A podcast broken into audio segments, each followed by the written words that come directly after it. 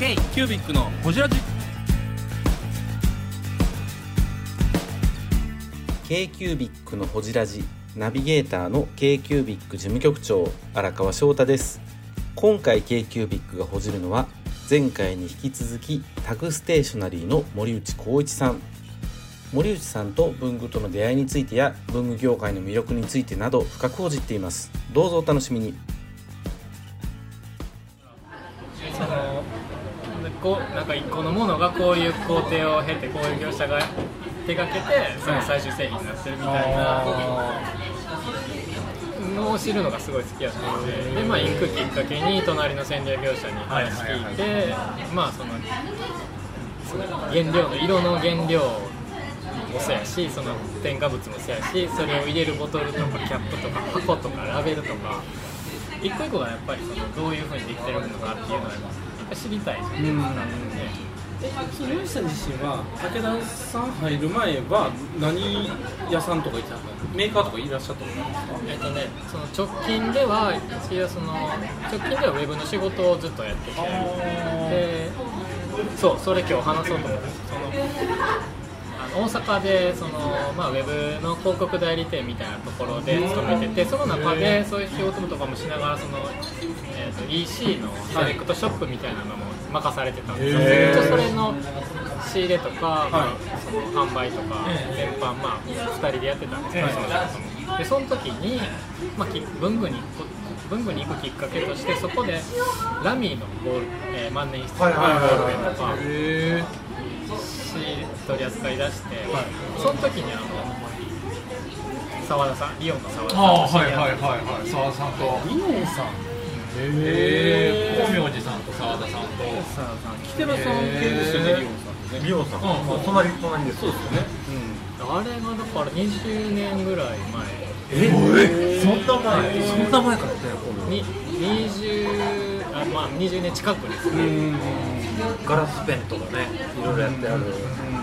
でその時にねその山本さんとこのあのロー引きノート。おギターあの澤田さんが持ってきて。えーそんなですか？あの多分澤田さんと付き合い始めたぐらいすぐぐらいですね。え入れていただいたんですか？でサンプル持ってきてもらって、でそそのその後もう僕辞めたんですよ。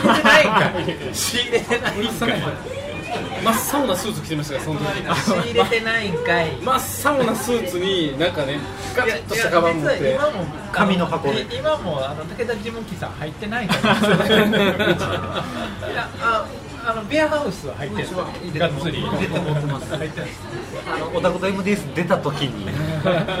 展示会出た時に。専務の目にかなわなか採用いったただいておりますかなはわなかった。いやなんでって山本さんとこの商品扱わへんのかなっていうのは思います。扱わへんのかって、まあ、上からすいません。なんか扱わせていただいてないいやかなまだもっていうのは僕がもう未熟な未熟な。いやいやそんなことない。まだまだ未熟なんでやめといたい方がい。いですよやいや今をときめくね。このプロレスのくだりは 聞きながらビールのねリスナーさんが多いところで必ず放送します。タグステーショナリーの堀内です。K q b のほじラジ。そっか。今ウェブ屋さん結構ずっとやってらっしゃったんですね。そうですね。うんだからいろんなものを取り扱ってるからなんか作るのも面白そうかなぐらいのイメージをずっと持ってはったっていう感じそうですね。まあものここまでものづくりがっつりっていうよりかはそのブランディングっていうところにはすごいずっと興味があって、その EC やその時も EC やった時も、まあ、そのセレクトショップではあるんですけどいつかまあオリジナルの商品作ってそのお店自体のブランディングがしっかりこうあの立立てるような形でやっていきたいっていうのも初めからそれは思ってやってたので。でその中で、まあ、ちょっと会社の中でちょっとゴダゴダあったりして、で、まあ、文具との出会いもあって、でちょっとまあ文具のあの世界にすごいその時にその万年筆あの仕入れてから興味が出て、に求人広告が出たんあですそうですそうですそうです。えー、そうなんや。そうなんですよやっぱりね文具全然知らない人が文具に入るきっかけってラミーっていうこと多いイメージ。うんと思いますあーとっつきやすいというか。だから完全な素人がとりあえず持つちょっと高いペンみたいな。3000円って多分文具業界の人じゃなかったらおかしいです。頭おかしいです。3000円のペン。3000円のペンなんてでもいいんちゃうかなと思わせるのってラミーかなっていう。のは確かに思いますね森さんは大阪出僕出身っていうか生まれが尼崎で。身天の人天の人なんですか？あそんな感じせえへんけど育ちが奈良で。でこんな感じですか？西宮ですよあでもな奈良っぽい。奈良っぽい。奈良っぽい。奈良っぽい。奈良っぽい。どういうこと？奈良爆してる今今二人して後ろで鹿みたいいやいやいやいやいや。奈良っぽい。い。やななんかこういうんあの永遠の大学生。で奈良の人穏やかなイメージがすごいありますよね。なんかね。うんまあ、かまるっと関西なるほどなるほど。今お住まいは京都今は京都。ですで京都がだからもう十何年とか。ですいやもうそんだけおったら京都人ですよ。でまあ。自分のことを言いたいだけじゃないですか。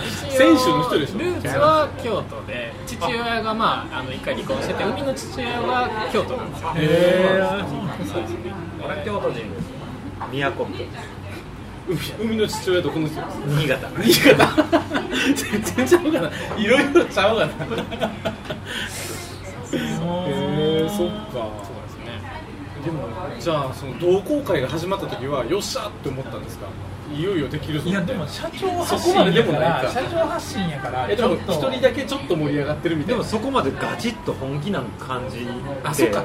ものづくりするまで思ってないですもんね同好会の時はまだだからその、まあ、ラミーから転職きっかけになってでいつもともとねそういうそのブランディングとかものづくりには興味はなくはなかなくてそっちでできたらやっていきたいなというのがあってで横道それて文具に来たのは来たんですけどでもやっぱりなんかその文具の魅力をなんかこう再解釈しながらこう伝えていけたらっていうのはずっとあったんですよ。うん。何かそのまあでもそのシンパシー感じたんですか？文具に対して。その前職でやってた時にそのただなんかこうグッドデザインなおしゃれなものばっかり集めてちょっとまあ工芸的な日本メイドインジャパンのものが流行り出す兆しがあってなんかちょっとそういう手仕事的なものも扱い出したりしてたんですけどでもどれもなんかそのその実生活的自分の実生活においてあんまりこう馴染んでないっていうか距離感。そうです浮ついたものなんかおしゃれなものをただ取り揃えて売ってるっていうなんかこう地に足ついてない感覚があって。でその時にラミーの知ってラミーってもう完全あれ、まあ、文房具じゃないですか。道具じゃないですか。でおしゃれに見えるけどその、まあ、バウハウス直系の実用的な道具ね。道具としての、あのーなんていうんですか佇まいがあったんで、いやこんななんか素敵な道具としてその使えるものやしデザイン的にも一流なものが、しかもこの値段で,、でブランド価値も失わずあるそれをこう、まあ、生み出した業界文房具業界っていうのはそれは何かこう深みがあるはずやと思うので。あまたの雑貨扱ってきた中でもちょっとおもろそうやなっていうのを業界としてちょっと注目してたんですね。そう。文具っていうと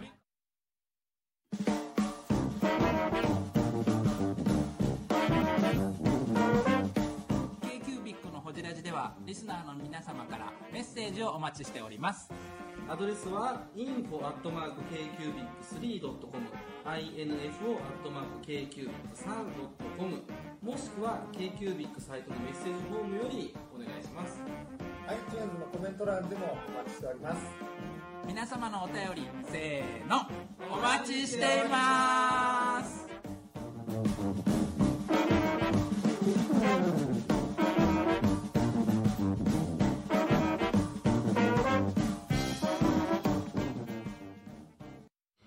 距離感がないその生活ともものとの距離感。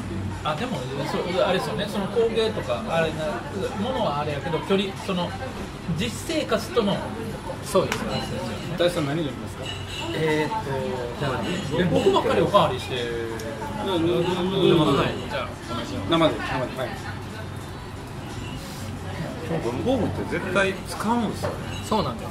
なんか普通になんか例えば幼稚園の子がクレヨン使って死ぬまで戒名自分の戒名を書かれるのも文房具ですから。そうかずっと言うよね、生まれてから死ぬまで文房具。文房具なんですよ。京都の地酒っていう欄がありますよ。へなんかそれ行きましょう器とかね、まあ、そういうのも、ね、その生活の中で使ったりとかもするんですけど、まだ当時その自分が器に器に行ったりとか、まあ、なんていうかなその手仕事のものその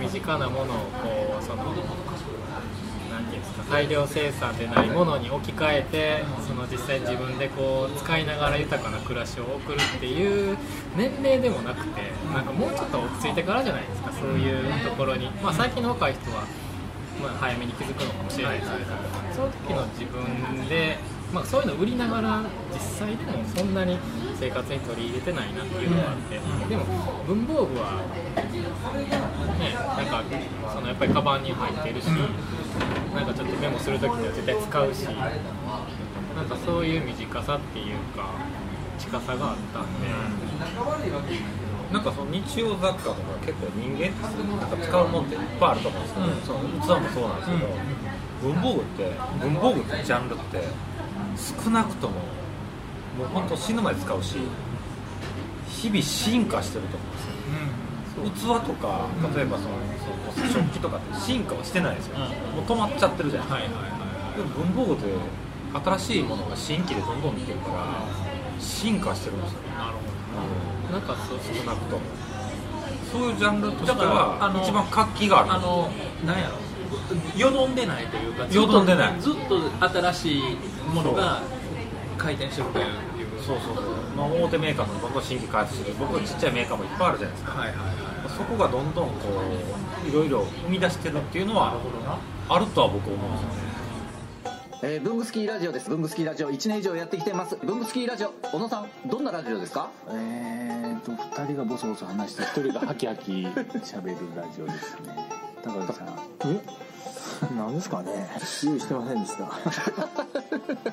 あー楽しくやってます。聞いてね。全然楽しそうじゃない。いいんじゃないですか？これはこれで。そうか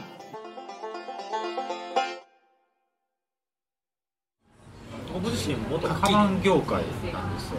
旅行へのカバンなんですけどそこはあんまりね動いてなくて。もうパクリ合いのえ世界逆にカバンなんかそういうの動いないてたりないないないないのもう開発され尽くしてますもん。まあ言うてたね。なんかもう特許で埋め尽くされてるされてるんですよさカバン財布は、まあ、スーツケースとかはまだちょっと素材が変わったりっていうのであるんですけど、文房具ほどこんなにどんどん新しいのが出てくるのはないですなるほどね。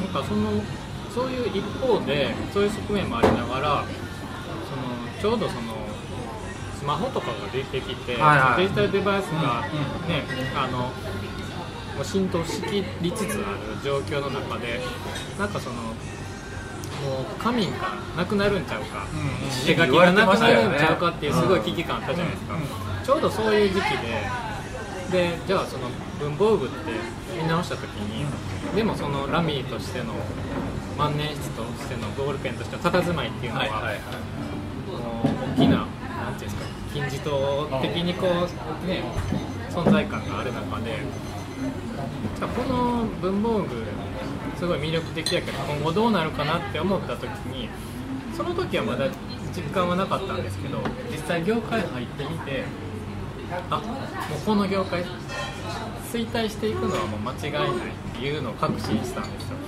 っていうのもその世の世にあるいわゆる文房具事務用品多分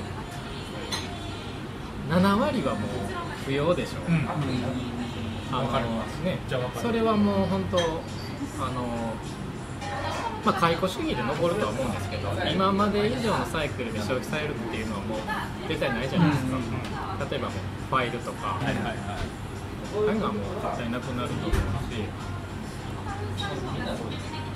うん、でそのまあペーパーペーパーレス進むところは進むやろうし、まだまだ進むと思います。ただその文房具っていう文事務用品って一口で言えるほどのなんていうんですか塊でもなくて実際ね僕らのお店でもね入ってお店回ったらものすごい種類の商品あるじゃないですか。やっぱ服屋さん行ったら多分ズボンとシャ上と下とあと帽子と手袋とかもそれぐらいじゃないですか。でも 道具屋さんって言ったらホームセンター並みに品種あるでしょ、